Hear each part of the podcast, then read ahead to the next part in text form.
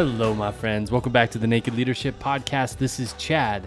This week, Dan and I sit down and have a great conversation about how do we correct a, a, problem or a challenge on the team, specifically when it has to do with a single player on the team. As you'll hear in this conversation, this concept of hard on the problem, soft on the person is something that sounds like a great idea, and it is a great idea, but there is some implementation and there is some clarifying aspects of that idea that we run through in detail in this conversation. I can't wait for you to have a listen.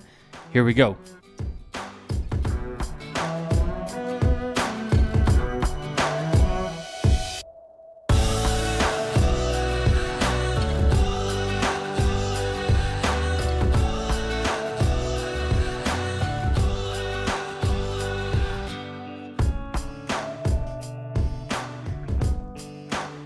Right, everybody, welcome back to the podcast. Dan, how are you?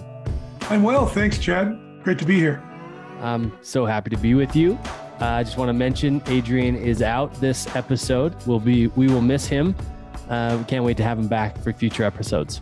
He's out there doing great things. Excited about what's coming back our way. That's right. Um, so let's dive in this week. I want to talk about something that is uh, somewhat of a motto, but but definitely displayed and practiced even on our team. Um, I've experienced it many many times. Is this idea of being hard on the problem, but soft on the per- person? This is something that I learned from you, Dan. I, I think uh, actually specifically, um, I learned it from Eileen first and and Eileen is just a master. Uh, for those who don't know, Eileen is Dan's wife. She's also the head of coaching at TNG, one of the partners, and just a brilliant, brilliant coach. Some of the most profound uh, experiences of breakthrough I've had has been being coached by Eileen. Um, and I'm so grateful for her. And She taught me this principle first, but then I've seen it practiced over and over and over again in our organization and um, I'm just i am such a fan. I love it. It's so different than most of what I've seen in my career and what I've done in the past. Um, is that I've had the tendency in the past to make it about the person. When something's not working, it's the person. The person's the problem. They got to go, or they got to learn, or they got to, you know, all of that sort of stuff. And it's such a different approach when we say hard on the problem, soft on the person yeah. Well, if you think about it, we did that episode on freedom, and this is an expression of freedom. Because, yes. Right. Because, you know, I, I think it. I think everybody would raise their hand because at least I do. I, I there's so many times I've been angry at the person because of the problem. when yes. the, prob- the problem is upsetting me, and now I'm going to take it out on the person because I don't want to deal with the problem. And you know, I don't even want to have it in my space. And so I press on the person and, you know, they shrink up because they all of a sudden they become a tool to fix the problem. And, and, you know, how, how long does somebody want to remain a tool? So I think that's a huge deal. And being able to d- differentiate the person from the problem is even if the person, the person's attitude is the problem, the per, you can talk about the attitude versus eh, take it out on the person. Yeah. You, can like there's only two breakdowns you can have with a team member in my book, and maybe there's more. I just haven't seen it. Oh, if you anybody else can see these, I'd love to hear them. But one is it's a competency problem. They need training to be more competent at what they do with the organization, actual skill. And the other one is an attitude problem. And and that has to do with how they're relating to what they're doing. So somebody could be very good at what they're doing, but their attitude could be actually detrimental, and the price of their skill may not be worth what you're paying. Mm-hmm. Right? You have to really weigh that. The prices that you're paying. Yeah, yeah. you and the team and the clients. Right. And and you may and, and it's so easy to get caught in the conundrum of if I, you know, this person does a lot for me right? We've talked about that before, and I yeah I can see that they're hurting the business, but at least they're they're relieving my pain. So I'm willing to pay the larger price because it's more indirect. I don't really see how that's affecting the bottom line, the pipeline, or whatever you know, revenue, top line revenue. There's a number of ways it could be affecting it, but I just like the fact that I don't have to deal with the things that I don't want to deal with, and they're dealing with them. It's almost like I give them license to be an asshole to a certain degree, right? Yes, that's that's so interesting. I'm I'm experiencing that with a one cl- client in specific, in in particular, right now, where he is willing to let the vision pay the price. Oh, I've been there. So that I've, he doesn't have to. I have a whole drawer of T-shirts that say that on it. I've, I've done I've done that enough, and it's such a betrayal to the person. Yeah, that's what I've learned. It, it I betray the person if I'm not having the conversation with them about what I see isn't working. I can point to the, what's not working. I've got evidence for it to help them develop. I basically don't want to take the time to develop them. I just want them to be the good tool I hired them to be. Hello, my friends. This episode of the Naked Leadership Podcast is brought to you by The Revenant Process. I want to tell you about the next Revenant we have coming up. It's November 3rd through the 6th, 2022, in Los Angeles, California. Now, if you haven't heard us talk about the Revenant, there's a few things I want to point out about it. Really, the Revenant process is an opportunity to change your focus and renew your mind. Dan calls it a gym, and in that gym, it's a place to invent a future that inspires you to stand confident in the face of dis- disapproval or chaos, to exercise the courage to learn from conflict, and to create new meaning in your relationships, to be a voice, not an echo. Now, get this there's over 50,000 Revenant graduates around the world. 97% of those graduates surveyed say that it, it exists in the top three experiences of their life. I'll echo that sentiment for myself personally. My Revenant process definitely stands within the top three or four experiences of my life. I cannot explain to you the clarity and excitement that I got by going through this process. So imagine what's possible for you. Think of a future that you want as it relates to yourself, your self talk, your relationships with others, and your career, and come to the Revenant process ready to make it happen. Again, the deets are November 3rd through the 6th, 2022 in Los Angeles, California. If you want to register, you can go to wearerevenant.com, wearerevenant.com, or simply click on the link in the show description. Let's go extremely primary for just one second, sure. if you will, just entertain me. What is the separation between the person and the problem? Like, how are they two different, distinct ideas? Well, the the big thing is if you've got a pro, if there's an issue, you should be able to to describe what the issue is, and to the degree that you can't describe what the issue is, you cannot differentiate between the person and the problem.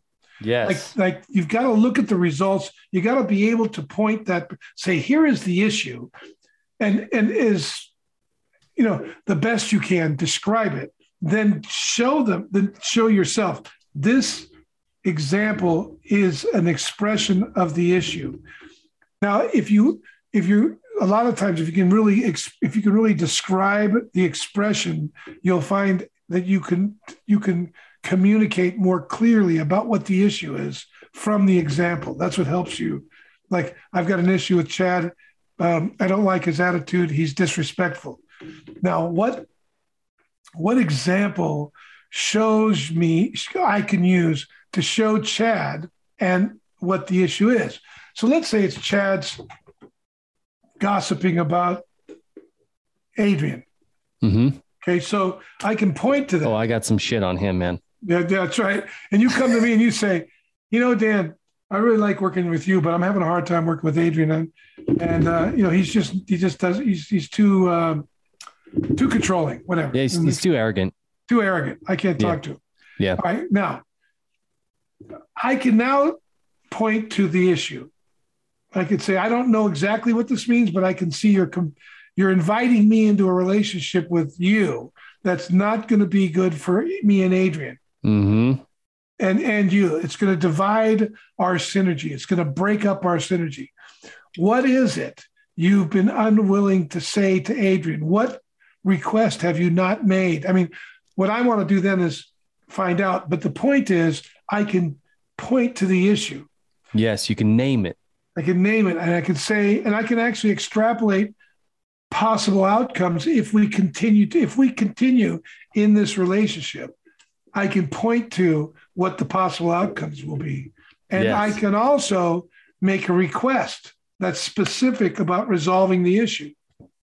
Yes. I can I can say, I can see Chad, you have an issue with Adrian, and you're having a hard time talking to him. Talk. Do you think talking to me is going to make that easier, or what do you want from me that can help you have that conversation with Adrian? Mm. Yeah, make a request yep. to see. Now, if you can make a request back, you could say, well, Dan, you know, like maybe we now you're gonna you, you go into action about how you are gonna have that conversation. Well, that's great. Yes. If you don't, if you keep justifying not talking to him, then I might say something like, well, I'm going to give you two 48 hours to talk to Adrian about this, then I'm going to talk to him about it. Hmm. Now I'm going to now I'm going to take hold of it because I know what it's going to lead to, and I'll be a victim to that. I'll take the hors d'oeuvre. Thanks. I don't want the the sandwich. So yep. I'm going to go to Adrian, and, and so now you could say, well, okay, good. Help me think about. Maybe you'll get more committed to doing something about the issue. Yes. And, and, and if you are, we can get into the how you're relating to your relationship with Adrian. That might help you open up an invitation that he may respond to. Maybe the way you're extending the invitation to talk is part of the problem. I don't know. I got to investigate. Right. But but now, but what I'm doing is I've externalized the issue. It's not about you personally. I can relate to it. I've done it. I'm not here to make you wrong, but I am here to do what's going to be most optimal to us, our relationship, the mission, the vision, like that.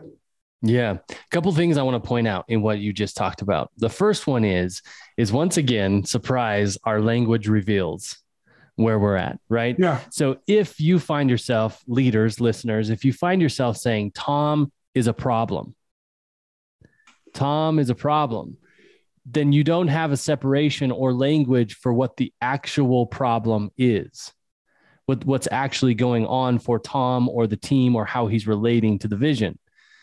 You yeah. the, and, and, the problem that Tom has shows up like this. Yes. If yes. there's any hope of recovering him, uh, uh any or having a clean separation, you want to make these distinctions. Yes, that's the difference in the language that you'll notice in your language when either Tom is the problem or there is a problem, right? And and Tom is a participant in the problem. That's right. And and only till we get there can we you know actually put to put to work this principle hard on the problem soft on soft the purpose on the person on the person. Per, person on the person because then i can see tom as an ecosystem of humanness yes and he may see something i don't see i may learn yes. something even if he's victimized by it that i can stand shoulder to shoulder with him about how he's going to resolve what he thinks is impossible and yes. that's the value of having a partner or a colleague or a manager, however you want to frame it, to stand and look at the problem together, not head to head, but shoulder to shoulder. How do we solve this? Yes. And, and that takes practice and rigor. And that's a way of that's that's a cultural, you can breed that into the culture. Yes. Yeah. There's a there's also like this um it's so apparent to me there's this three step process, if you will, quote unquote, that I talk about with men and their emotions. And it's name it, tame it, aim it. Oh, I love it. Right. So most, uh, not most, a lot of us like when it comes up, we, we're we're resisting it so much that we don't we can't even name it. We certainly can't tame it. We, we we let it take control of our decisions, and then we don't have any control over it. So we can't aim it in a way that's that's purposeful. I actually hear the same process you're talking about. Oh, I, I, I, I, like your language better. We got to start using it. yeah. Name it, tame it, aim it. Yeah. In this, in this, when, when we're ta- making the separation between the, the person and the problem, it's a, it's a rigor. It's a, it's a practice to name it to actually really, name the problem. That's right. We normally we name our emotions about the problem and think that's the problem. Right. I mean, right. I, am speaking for myself. That's usually the first thing I name. Right. right? And then right. once I think about well, what's triggering these emotions is this action or this attitude. And now, or both. And now I can start defining what that is, which gives me more clarity, which takes a lot of charge off of the person. Tame it. And I, and, and I can now invite them into it and aim it towards the vision. Yes. And look, this is this is this is what I want to be clear about is that these challenges, these op, quote unquote obstacles, are what gets you closer to the vision. If yeah. you can aim them in a way that is for what it, whatever you guys say you're about. Yeah, you know, in the the Revenant that you were in just recently, that was a lot of remember a lot of the the theme in that was to go into the problem because the answer, the solution, we're going to find it in the middle of the problem. All of a sudden, people got very when they saw that happen and it worked, they got very attracted to the things they normally would normally repel them. Yes. Right. They got more yep. excited. Fear turned to excitement and possibility. Mm-hmm. Right on. Yeah. Good stuff. I love it. So, um, as we start to make this separation between hard on the problem, soft on the person, what is what Dan? What's like some practices of approach that you take um, when there is something clearly that needs to be addressed? Um, you've you've named a few of them and you've played you've you, have you have actually role played with yourself a little bit through some of them but i think it's powerful even to just think about like what um it, it would be a powerful conversation for you and i to have is like how do you start to approach there's a problem right you've yeah. identified you've you've separated the person from the problem and you've identified the problem you've given it language what do you do next yeah well then you got to give an you know you got that you give an example you're clear about it but the next thing is, I mean, I've got to ask myself, where am I in this? Mm-hmm. Like, like what's going on for me? Like, what I, I don't want to. I, I want to be clear about where I stand because it's so easy. You know, the Jordan Peterson line from Twelve Rules for Life. You know, don't lie, or at least t- tell the truth, or at least don't lie. And a lot of the lies I tell, I've noticed, are omitted. They're omissions. I don't want to say this because I, am you know, I'm afraid it's going to hurt too much, or it's going to separate us, or put angst in the relationship, or whatever. There's a million different things, but the bottom line is, I don't want to wrestle with how to say what's going on for me, and I might find a really good solution to the problem, but not believe the person, or not have faith that the person is going to actually fulfill it. Then I got to have that conversation too. Right? Yeah. There's, I've got to be aware of what's operating for me in relationship to the problem and this person's willingness and ability to solve it. They mm-hmm. may have the ability and not the willingness. They may have the willingness and not the ability. They may have both the willingness and the ability. Those are things I got to pay attention to. Mm-hmm. And and if I don't, if so, and usually that shows up intuitively for me, and I've got to check it and go, what is it that I'm so that this person sees the problem, they see the possibility. Usually they don't see they're not as enthused about the way to get there as I am. And then I need to address that. You seem a little reticent about doing this. Is there something I'm missing? What's going on for you? Right. Yeah. Or, or they just out and flat out say they don't want to do it. Now, now I'm stuck with, okay, I don't, now I don't trust that they're going to get it done because they don't want to do it. Now yeah. what? Now what, what, how do I stand with them there? Yeah. Those There's are all, those are t- you really got to pay attention to that stuff. Yeah, along with you know, you said what's going on for me. I, I, a, a step that I like to try to skip is what's my contribution yeah, that's, to the breakdown. That, that's what I mean. It's, it's like what that's part of what's going on for me, right? The contribution. Yeah. yeah. I was trying to be fancy and not use the language. but it's like like what what's what is it that I'm doing that's making this or contributing to or adding to the very difficulty I'm complaining about. That's right. And I think for me, my own experience is that when I am willing to take a look at my contribution to the breakdown, that even makes it more clear the separation between the person, person and, the, and problem. the problem. It certainly takes the sting like you if you actually do that you probably won't be upset with the other person right because you understand how your lack of participation over participation misdirection avoidance evasiveness or whatever has contributed to what you're the very thing you say you don't want. Right on. It's crazy. Yeah. I know it's, it's and a lot of stuff I, I just you discover along the way. That I think the whole thing is are you willing to discover? Are you willing to learn each time you get into the problem that this problem is not the one you solved last time, even though there are aspects of it that you're familiar with? Yeah. Yeah. It's really, it's really um, a temptation sometimes to uh, conflate those, right? That this is, oh, oh I've seen this before. Yeah. Oh man. This is the same, this is the same thing that Kevin did. Yeah. and familiar, he had to go. The familiarity filter. I, this is like that and that's yeah. the, just the way to save energy when in fact i'm shorthanding something that i might be covering over very important details that could be resourceful to resolving the issue yeah right on yeah i love this principle i love getting messages from my clients throughout the week here's what's going on here's how i'm being soft on the person hard on the problem like yes yeah. more resource right people it's it's it's fun to see. It's fun to be happen to me. It's also fun to see others look at a problem, want to run away from it after a conversation, get excited about and mm. resourceful about getting back into it because they see a new possibility, a new way to get through like that. That is fun. That is a lot of fun. Well, this is great, man. I think this is a great little uh, uh, addition to the podcast. Thanks so much, Dan. Thank you, Chad. And let's get our pal back here right away. I know. Let's do that. All right. All right. Bye bye, everybody. Ciao.